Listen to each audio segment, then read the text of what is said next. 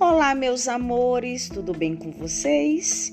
Então, estamos iniciando essa série de podcasts, tá? É um algo experimental.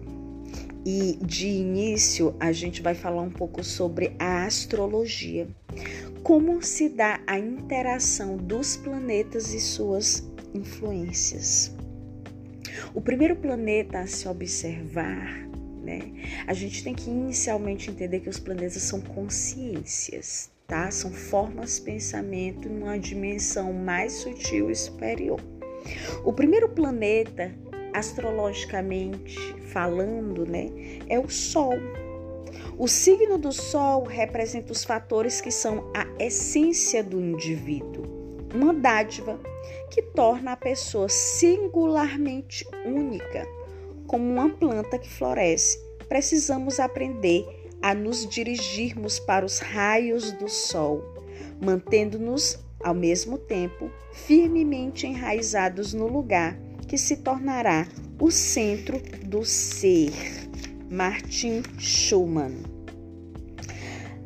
A doação do sol no plano físico gera tendências artísticas, no plano mental produz abundância de projetos, inclusive artísticos, e no plano astral cria o desejo sincero de ajudar pessoas. A localização do Sol no mapa ele pode revelar o caráter e a força de vontade do indivíduo. É uma motivação espiritual. Além disso, seus aspectos falam sobre saúde física e longevidade.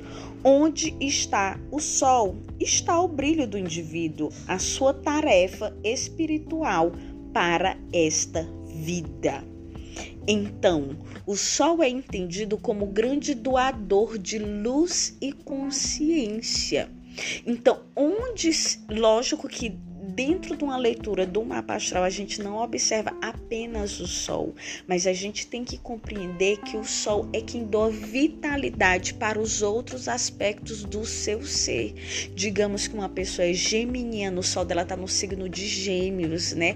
Então é através da comunicação que ela vai dar expressão a vários aspectos do ser dela porque o sol está ligado ao pai, o sol está ligado a ações positivas no sentido de ação é, que sai do centro para fora, é a irradiação da ação.